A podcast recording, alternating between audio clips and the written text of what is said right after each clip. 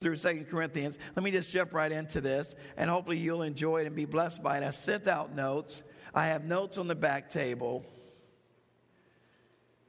The sermons are on iTunes. The sermons are on our website. The sermons are on our Facebook page. I, I pray that searching and studying the Word of God is a priority to you because at the end of the day, listen, at the end of the day, it's not the song, the shout, the dance. At the end of the day, it's not even the gifts. At the end of the day, it's not our talents, our abilities ultimately, it's the word that transforms us.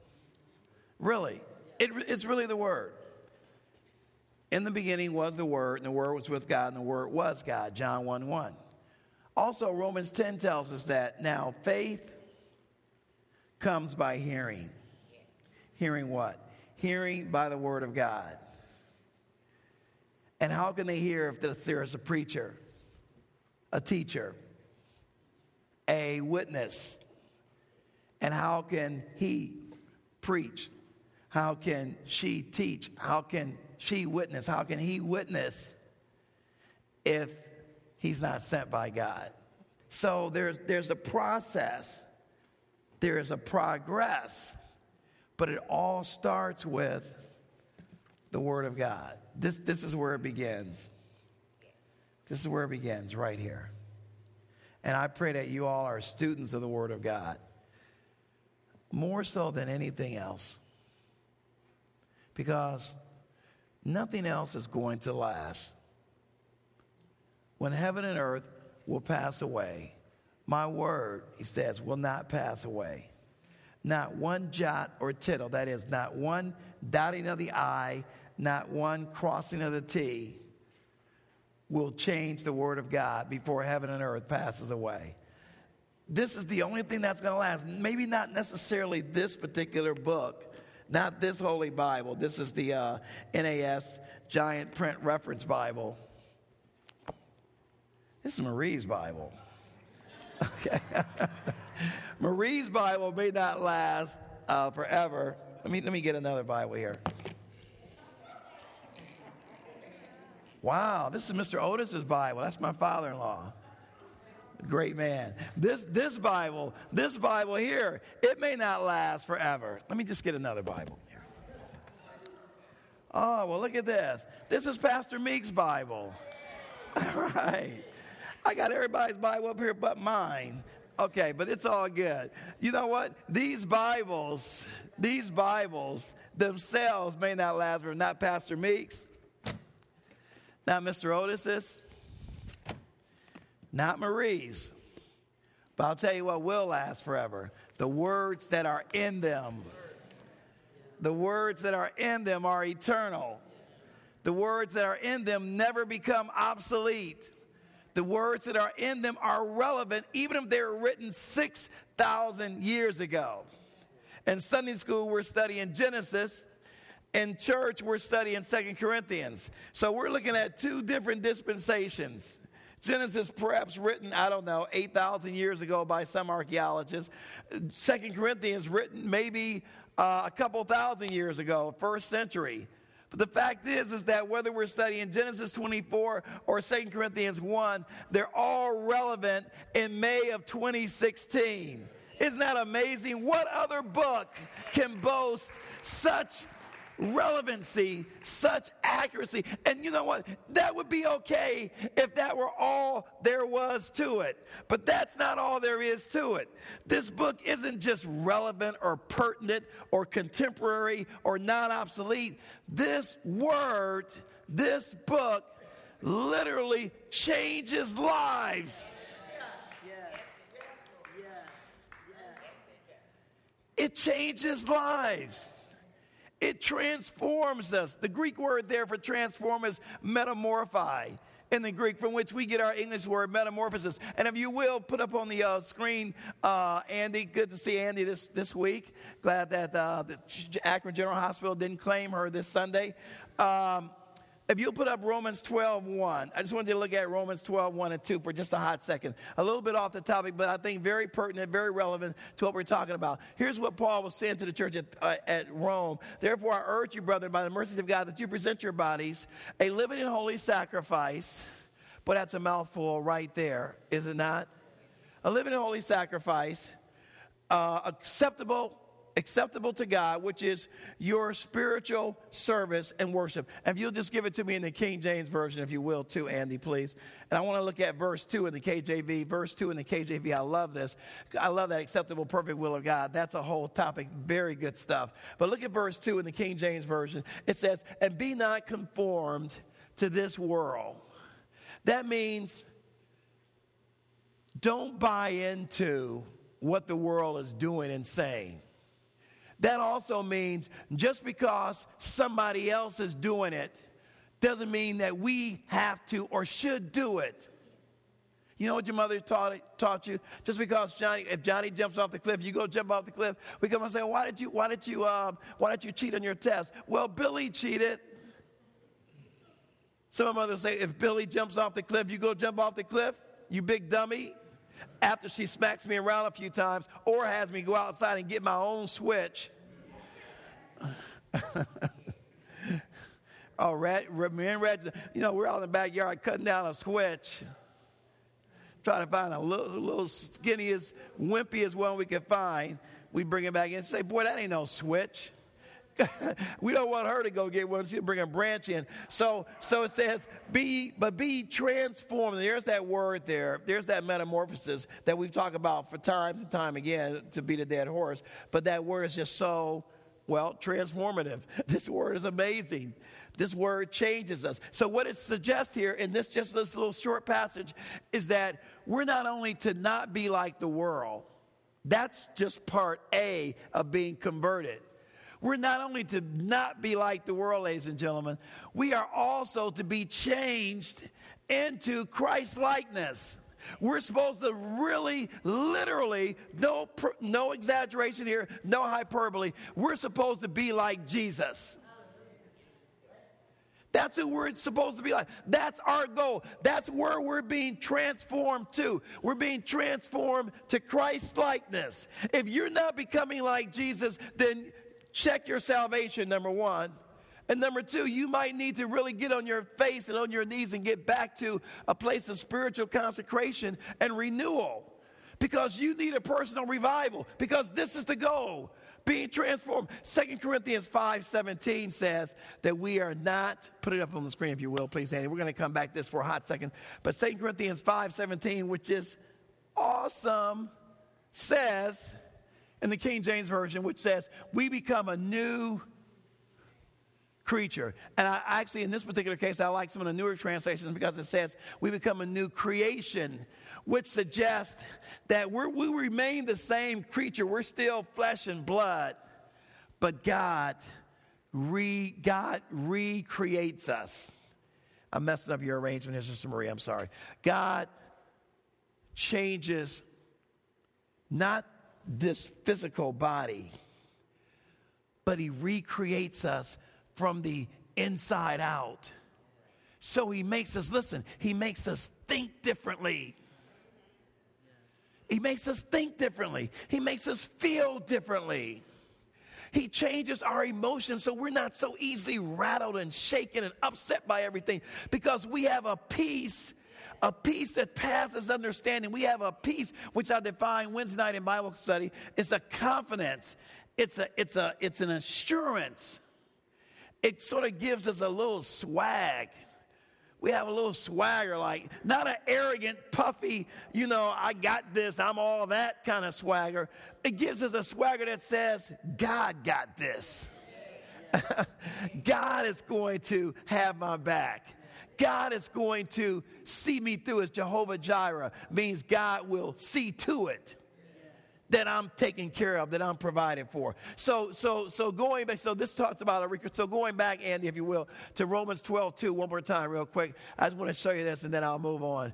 This is just such a beautiful thing. When you look at Romans 12, 2, he uses the word transformed, But he also says, by the renewing of your mind. And that's the only last point I want to make. Here's how it happens our minds are renewed. This is how we're changed right here. Right here. Ingesting His Word every day. And then when we come together on Sundays and Wednesdays, we are instructed and we're confirmed, confirmed of what we're reading or corrected of what we've been reading. But Sundays and Wednesdays serve as a time of instruction, correction, sometimes reproof, but all the time inspiration. We're inspired, we're impressed to do better, to keep on keeping on, to stay the course, to not give up. Amen? Beautiful little passage. So, here in closing, almost closing, well, you know, I'm getting to closing. 2 Corinthians 1 8 says, For we do not, I love this New American Standard. 2 Corinthians 1 8, for we do not want you to be unaware, brethren, of our affliction which came to us in Asia, that we were burdened excessively. Oh, I love this, beyond our strength. How, many, let me just say this. How many of you know that when it seems like you are just out of your element and you're just beyond your ability to fix a situation? Or to set something right or to even get healthy if you're suffering physically. How many of you know that when we reach our extremity, that then becomes God's opportunity? How many of you know that sometimes the reason our blessing, the reason our deliverance, the reason our victory sometimes is delayed or hindered is because we haven't let go yet so that God can move in and do his thing. Sometimes our blessing is postponed because we're still trying to work it out. Does Jacob come to mind with all of his conniving and maneuvering and finagling to try to get things done? And, and God said, When you're done here, um, I can help you out here, bro. But I, I can't work when you working. Because everything I'm doing, you're undoing. Everything I'm working on, you're reversing. You see that? Jacob was trying to do all this scheming when Esau was coming to get him with 400 vigilantes. And, and Esau is saying, okay, well, I mean, Jacob is saying, well, um, um, you guys go this way and uh, you guys go that way. So if Esau comes and attacks, he, he'll kill half of us, but half of us will get away. I mean, he's just working it out, strategizing, got a strategic plan in place. But it wasn't until he came to the end of himself and realized that, you know what? This ain't going to work and that ain't going to work. The Bible says that he went across the brook Jabbok, which in the Hebrew means emptied it means nothingness. It means depleted. It wasn't until he completely emptied himself of all of his personal resources and abilities and said, You know what? I don't have this. Lord, I need you to do this. Even then, the Bible says he wrestled with the angel of the Lord. Even then, he tried not to let go and let God. Even then, he tried to take matters into his own hands. Even then, he tried to do it himself. God said, When you're ready to let go, I'll take over. And finally, he let go. And God fixed the situation, and not one casualty took place that day. Not one. How many of you know that when God does stuff, there are no half measures? God don't half do stuff. He don't just like fix it a little bit. Well, my rent was $600 and you know, God gave me 350. I mean, if God's going to take care of your rent, He's giving you like a thousand. Your rent is 600. God's giving you exceedingly abundantly above all you ask or think according to the power that worketh in you, according to Ephesians 3.20, right? God always goes over, pressed down, shaken together, running over. David said, My cup in Psalms 23 runneth over. God always does things excessively more abundantly, exceedingly, growingly, spectacularly, beyond our wildest dream is how God works. God never just ekes it out. He always is the God of more than enough. Now, that doesn't mean that there's sometimes there may be a blessing where you need $600 and God gives you $600. I'm not saying that those aren't always, that, that it's always the case that you're going to get $6,000. But God always meets our needs as He sees fit. And we were talking in Sunday school this morning. We don't always know the mind of God, we don't know how He always will work. Our job is not to try to figure it out, ladies and gentlemen. Stay with me.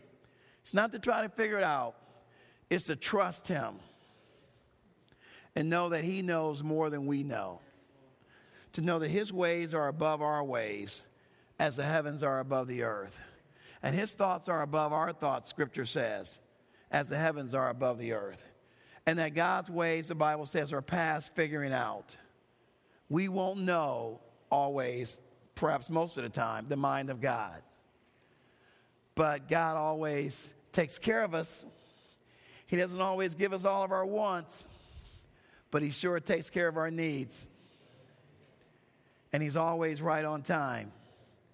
He may not always be early according to our time frame, but He's never late according to His time frame. Amen that, and I think God just wants us to, I think He just wants us to trust Him like that and not try to nail everything down. That's why I have a, a problem with a lot of the faith and health and wealth teachers and the faith healing teachers and the teachers that advocate this I can call God to do what I want Him to do on demand. That's almost never the case. God is always trying our last nerve of patience. It's like, Lord, like, where are you? I mean, have, have any, have any, am I the only one that experienced this delayed reaction? maybe it's just me, you know. Maybe you got to be from Akron. Well, some of y'all are from Akron. Uh, maybe you just have to be born on Chestnut Street to know that God doesn't just always boom. I can call him like a genie in a bottle. Actually, my experience is just the opposite. Usually, it seems like when I'm in a distress or in a place of suffering, like Paul was, it seems like I'm wondering, did God overlook me?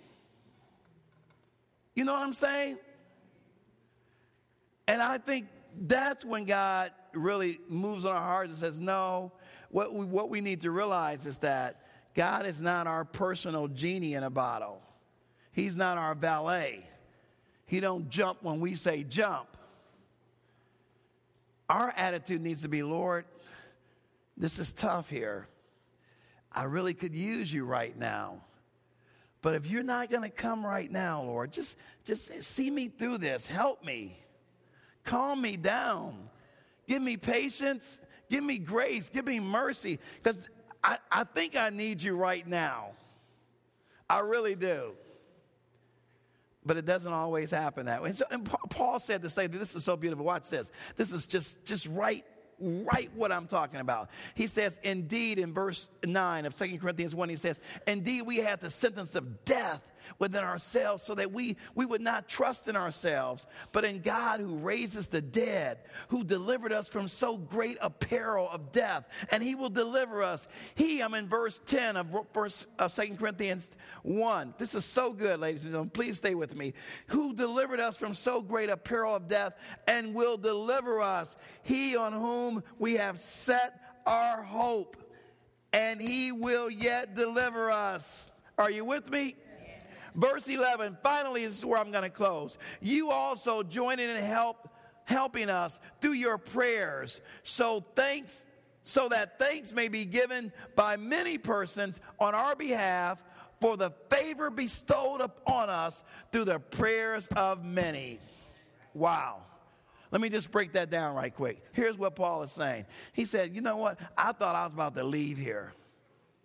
I thought I was about to die. We don't know. I put down here I put down here, Paul could have been afflicted with a serious illness, perhaps uh, loosely connected with his thorn in the flesh issue in, in 2 Corinthians 12, 1 through 10. Paul could have been in prison in Ephesus, and he might have been alluding to the fighting of wild beasts there in Ephesus. He talks about that in 1 Corinthians 15. It's in your notes, 1 Corinthians 15 23. Paul could have been talking about the fact that uh, there was a riot taking place by the Ephesian silversmiths, as mentioned over in Acts 19. We don't know was it if it was his thorn in the flesh. We don't know if the dude was about to die based on some internal illness or sickness. We don't know if there was riots or conflicts going on, but he thought he was at death's door. Anybody ever felt like you were near death's door? Anybody? Okay. Some of us may have been at death's door and didn't know it. I, I, I, can see God telling us when we get to heaven, dude, you just don't know how close you were back in 66. I had your back. You thought you were cruising. I kept that car from running that red light on Douglas Street when you were going 40 miles an hour. And God spared us. We don't know how many times we've been spared death and we didn't even know it. Paul thinks he knew he was near death's door. He said we had the sentence of death working within us. But I wrote down in my notes and I want to share with you that God works out his purposes. Listen to this God works out his purposes sometimes in trials. We pray, Lord, let your will be done that means that I'm taking a hands off approach because I can't fix my messes. I wrote down that sometimes God works, increases our faith through difficulties. He brings difficulties sometimes to strengthen our prayer lives. Amen? Sometimes some of us don't even pray till we get in trouble. God say, man, I, I was wondering where you were. God say, I ain't heard from you in a minute. What's up? Oh, yeah, Lord, I need you. Oh, okay, that's why you calling. we start fasting, start going on three day journeys, start praying around the clock, start calling for, hey, I need y'all to pray for me. It's, it's going down right now. Calling our friends, calling our neighbors, calling the elders of the church, the mothers of the church. I'm being facetious, but I'm telling the truth, am I not? When things are like serious, when you think your life is on the line, you even call a couple enemies. Hey, bro, you know, we, we need to straighten things up because I need you to pray right now. I know you were mad last week, but hey, we can, we can get this together. Sometimes the Lord brings difficulties to draw us closer to other believers.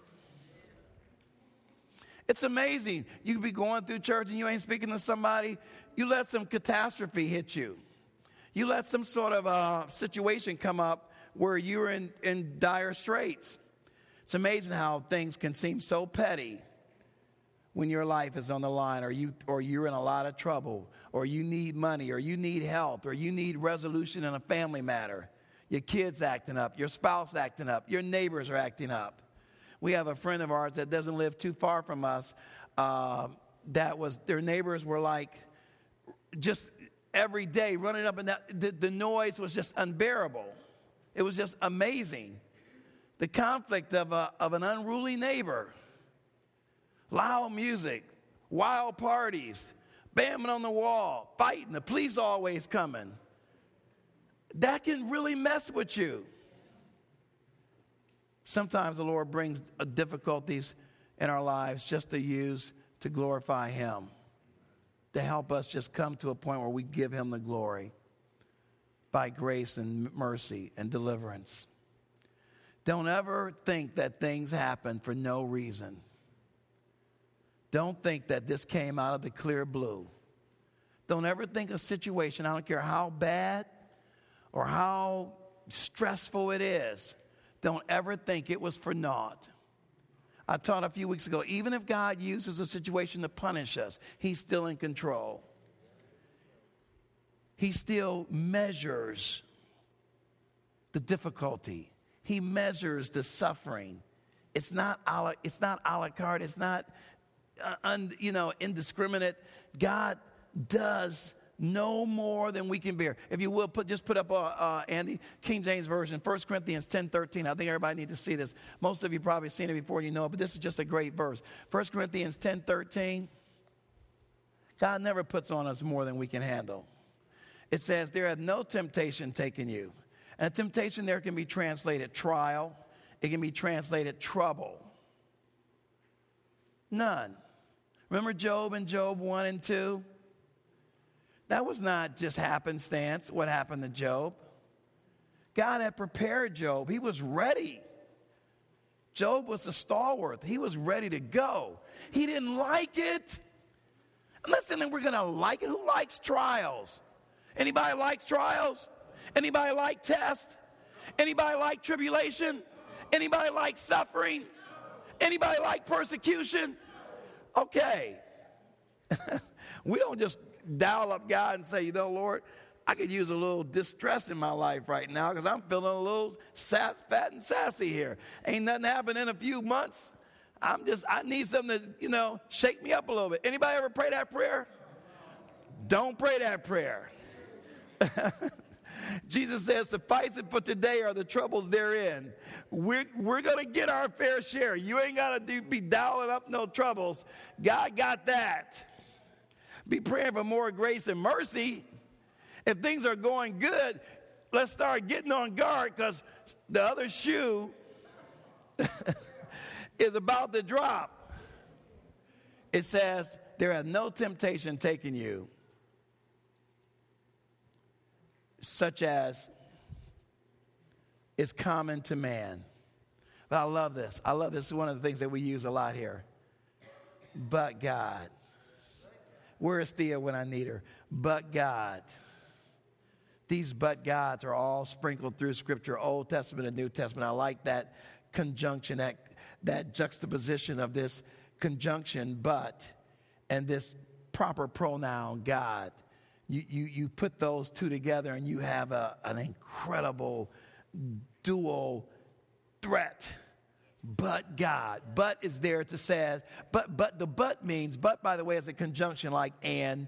But means anything that has been said or done prior to the but God got it. so we say, but God. That means it don't matter what I've said up until now. The sky is falling, but God. The doctor gave me six weeks, but God. I'm losing my job. I got a pink slip, but God. My kids are absolutely crazy, but God. My husband is, I'm going to shoot him or I'm going to run him away. but God, God is always able to be the differentiator. God is the neutralizer. God changes the narrative before the but. So Paul says, Paul says, yes, there's going to be temptations and trials and tests. Yes, there's going to be suffering and loss and distress. He says, but God is faithful and will not let you be tempted, will not let you be tried, will not let you suffer, will not let you be persecuted, will not let you be downtrodden above that you are able. But every time he brings something to, it could be where we get the little saying if God brings you to it, He'll bring you through it. Because with every temptation, He'll make a way of escape. God never sets us up to fail. God is not sadistic. God is not a, a, a malevolent, malevolent dictator. God is good all the time, even in stress, even in trials, even in suffering God is still good. Amen? And so I close with this thought. I could just keep going because there's just so much more to be said about, but I won't. I could just say more about how God delivers us out of stress and persecution, but I won't today. But I will say this Jeremiah wrote this in Lamentations 3. King James Version, please, because you just got to see this language. Jeremiah, everybody, when you get home, read this for the rest of the week. Ray, read this even at school. Housewives, read this at home, Lamentations 3:21. People that are working a job, read this while you're at work, Rod. When you're working out, Tiff, read this while you're working out. This is good stuff. Dees, when you're flying back to Cali, my favorite state, read Lamentations 3:21. Here's what it says. This I recall to my mind. This is what I love about this. I'm going to close with this thought, and then we're going to do our Monday morning moment. Here's, here's what I think is important about everything I'm going to say. You've already seen this perhaps a thousand times. Here's what I want to emphasize in case I haven't emphasized it before. Rhea and I were talking about this the other day.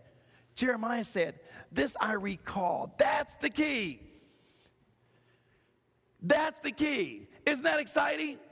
What he's saying is, look, it's I'm going through this. I'm having these issues. Jeremiah was known as the weeping prophet because, boy, the dude, oh man, I can just tell you some horror stories about what happened to Jeremiah. You remember when he was down in the pit and they had to bring him up with the rags tied together? That pit he was in, that wasn't just sewage. Yep, wherever your mind went, that's where he was at up to his neck in it. And it was that great guy, the, uh, he, he, um, what was his name, Sister Marie? Ellie. He was had, had an uh, Eber. Can't think of his name offhand, but his name was. It meant it meant faithful servant, and he went to the king to get permission to pull Jeremiah up out of this muck and mire and he was an African. And it was an incredible story. I said all that to say, when, who knows when Jeremiah wrote these lamentations? These lamentations means that he was crying, no doubt very emotional because he was known as the weeping prophet. Crying, A, because Israel would not repent.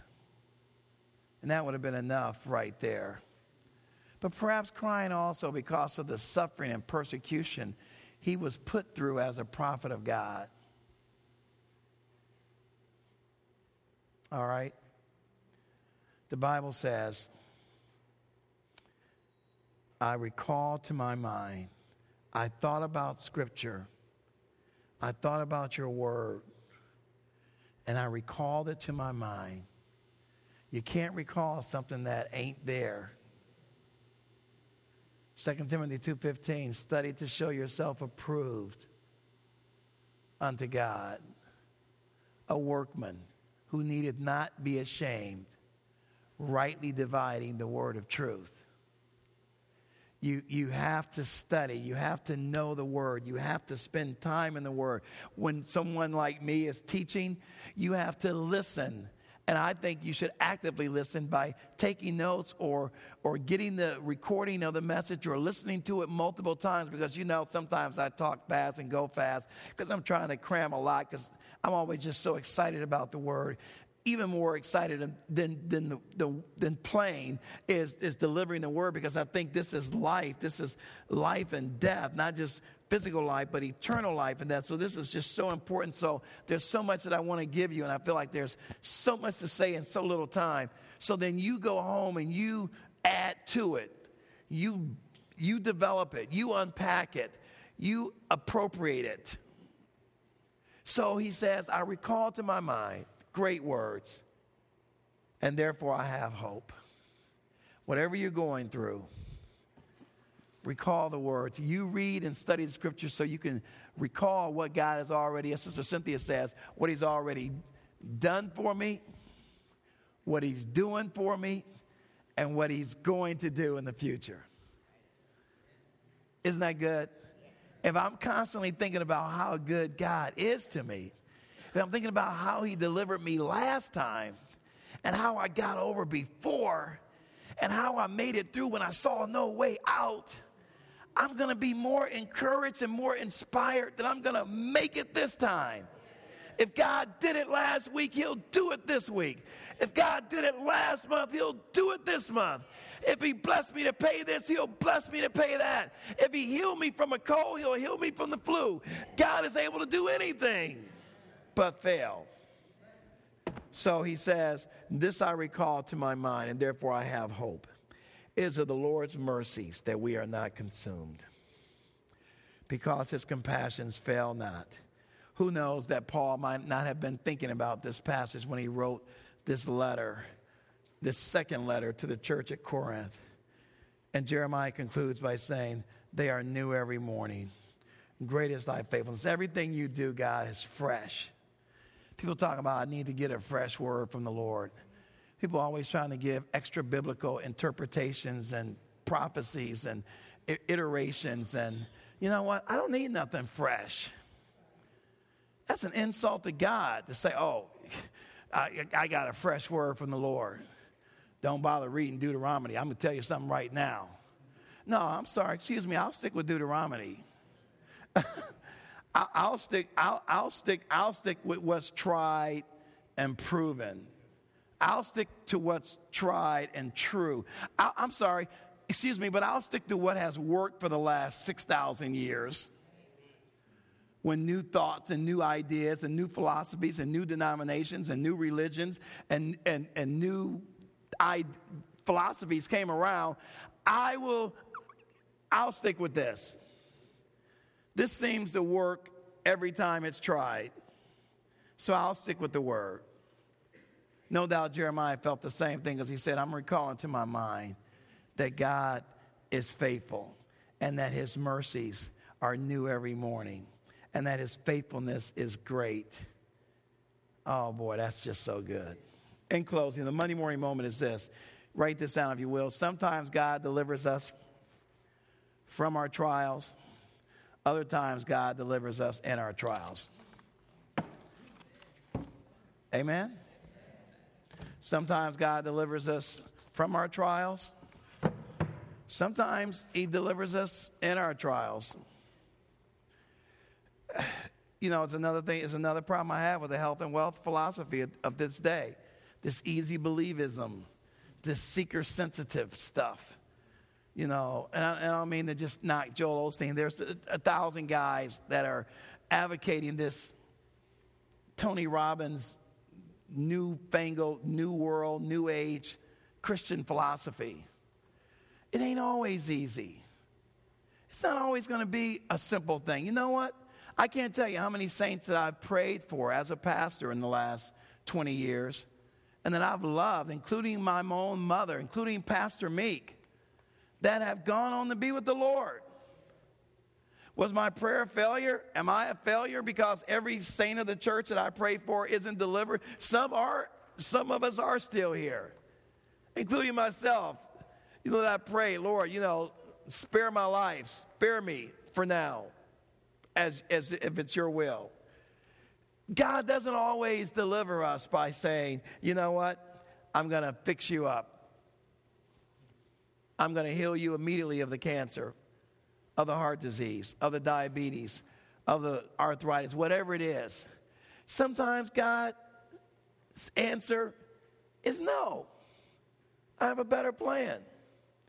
Sometimes God just says, I just want you to come home and be with me. That's not a lack of faith.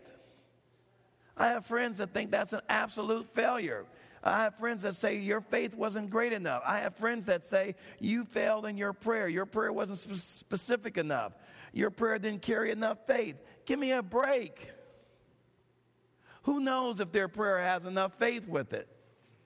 Just because you disagree, you know, I, I, tell the story, I've told you this before. It reminds me of the guy I used to work with, uh, you know, back with a company called Betts Intech. Christian, beautiful brother. His name was Jim Piconka. Jim, he said, Yeah, I was just believing the Lord is going to heal me of this flu I got. And, you know, he's walking around, I'm sorry to be gross, snot running down his nose. You know, he's all this, I mean, he just looks like death warmed over. And he said, I was just walking around saying, I claim my healing. I claim my healing. That's gross. That's stupidity. As Fred Price said, there's a fine line between faith and foolishness. You know, you, you, you, you can't just presume on God's grace and you do stuff because just because you call something into existence doesn't mean God is ready. Your timing, our timing, is not God's timing necessarily. So, you know what? In the meantime, you blow your nose and you take some aspirin and you drink some orange juice and take some vitamin C or something. You don't just go around, you know, that's ridiculous. Jesus said, when you're fasting, don't go around with your face unwashed and your teeth unbrushed and your hair uncombed. So that people can say, oh, wow, look at Brother Will. He looks so holy. Dude been fasting. Look, you know, he looks terrible. no, no.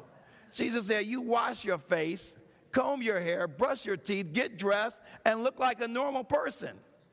He says, the things that you do secretly, I will reward you openly and to presume upon God's grace, grace is foolishness. Go to the doctor. God can use doctors just like He can do it through fiat miracles. Yes, He can do one on one, but He can also work through people. James 5 says, If you're sick, of, sick among you, go to the elders of the church. And we'll lay hands on you and anoint you with oil. And the Bible says, in the prayer of the faith, will, will heal the sick. And if there be any sins, they'll be forgiven. But that's not always the case. That's qualified in other passages. Some people die. Some saints died that are sick. The Bible is, is sprinkled with examples. Lazarus died. And when Jesus raised him from the dead after being in the grave four days, guess what? Dude died again. Not that day, but he died. Anybody seen Lazarus around lately? He died. The saints that got up on resurrection day with Jesus, they died. It is appointed unto a man once to die, and then the judgment. There's no sin in dying if that's the way the Lord wants to take us through. So I didn't invent that theory.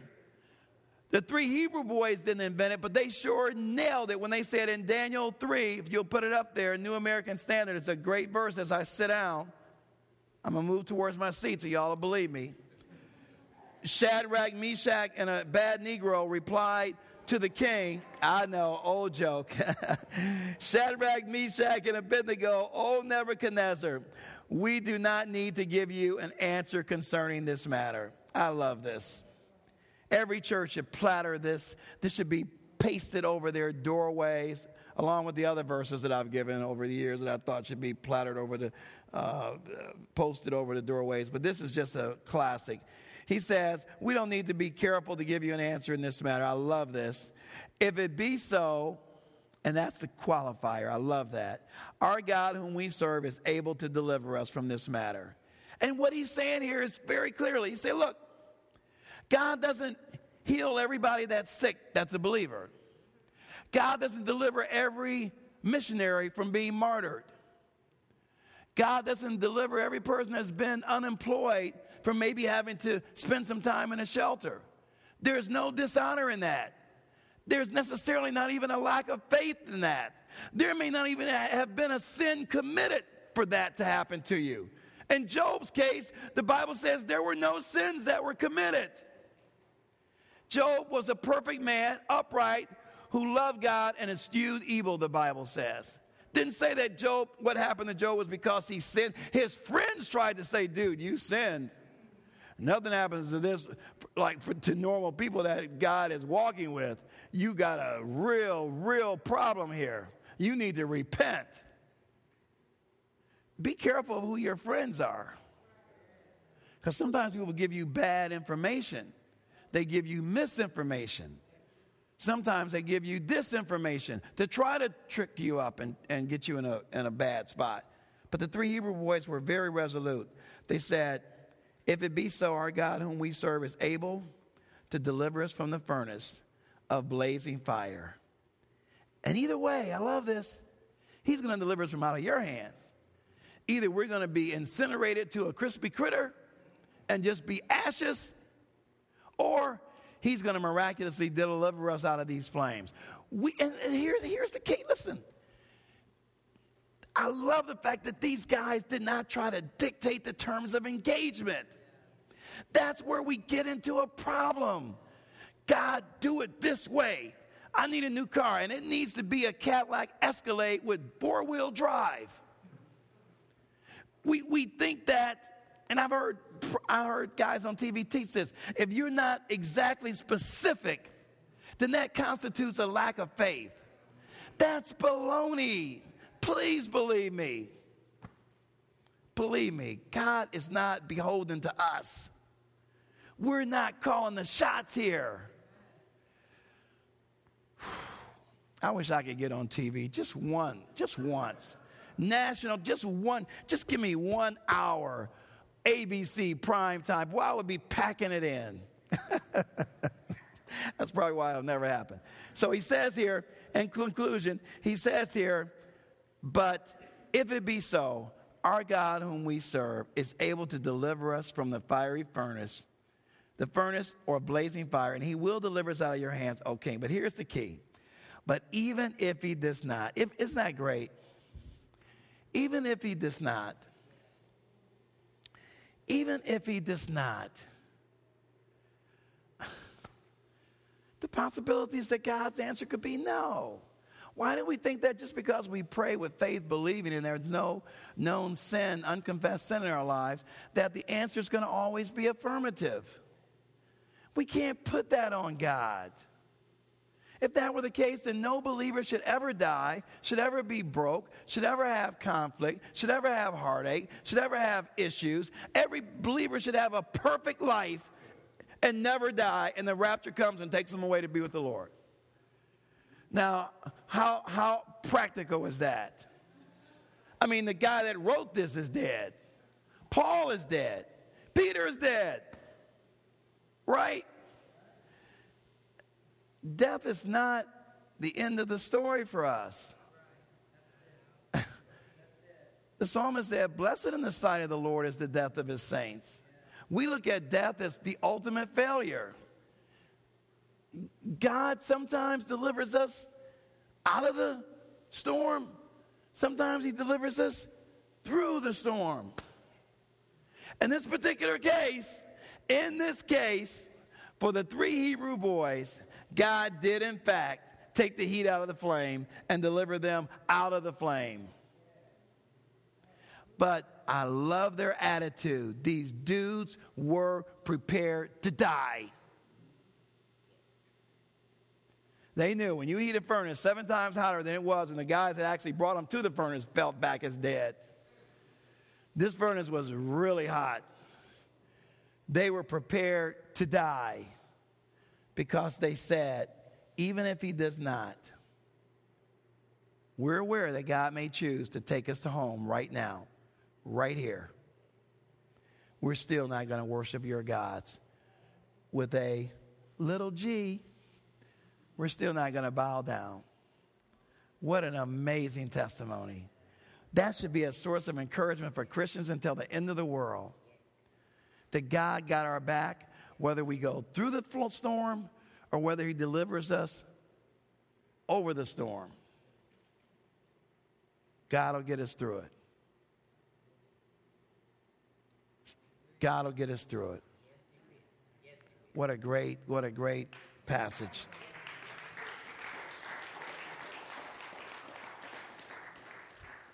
Just come out, elders. Let's just pray for a second. Lord, before the elders come and close our service, with prayer for the saints, for those that want it.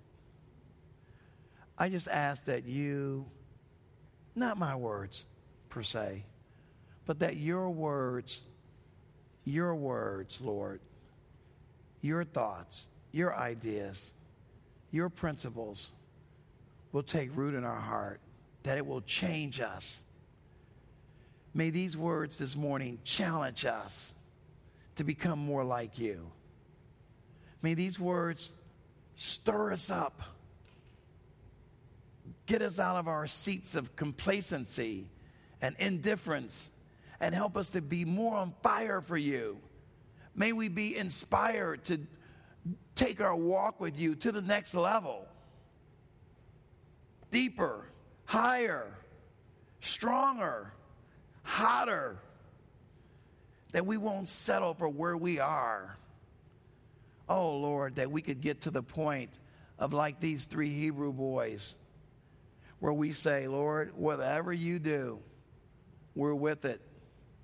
Whatever you do, we're okay with it.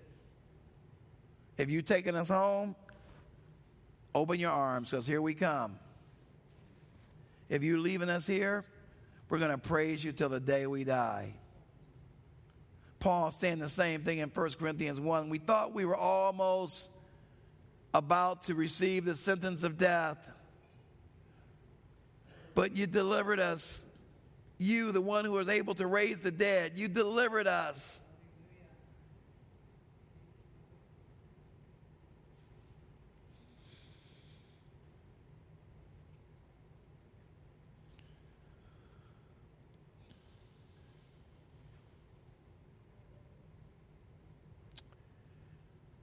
In Jesus' name, amen.